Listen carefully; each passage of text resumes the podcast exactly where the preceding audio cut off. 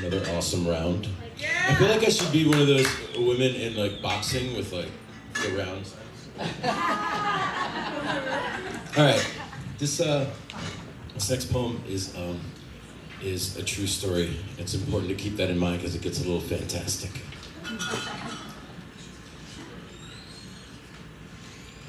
The entire crew has vanished, and for all I know, we could be next.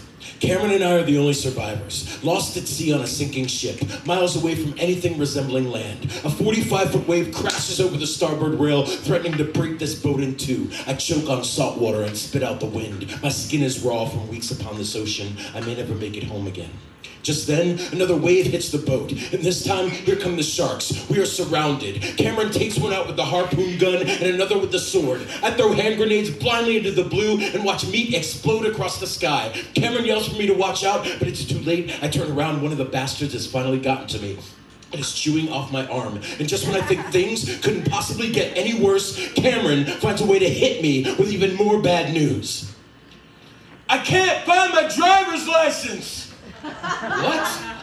I can't find my driver's license and I can't find my keys. Well, where are they? I think they're back at the boat. Well, why don't you go get them? Cameron runs across the water to a 99 Dodge Dakota where a woman with red, hair, with red hair who looks vaguely familiar hands him his keys and his driver's license. He is screaming, We gotta get this stuff to the bank. The bank? What about the sharks? No, man, we gotta get this stuff to the bank. Don't worry, we will outrun them. Now, there's something you should know.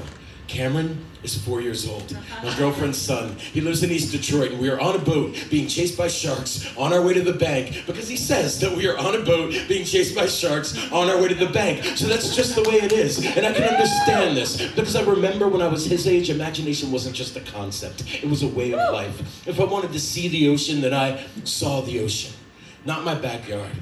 Not the scent of lawn clippings, not my mother calling me in for dinner. I could smell the salt water. I could hear the cries of seagulls. I could watch the waves go racing by.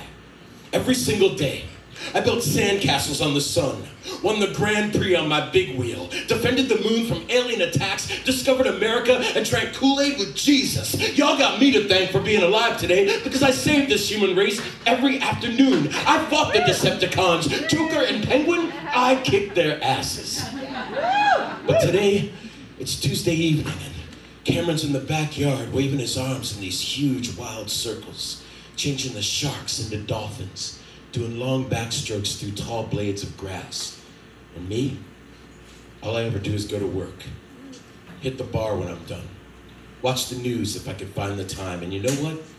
I wonder when I lost it. When did I sell my soul to all this reality? They got me checking for my keys and my driver's license, getting ready for work. They got me on the midnight shift tonight.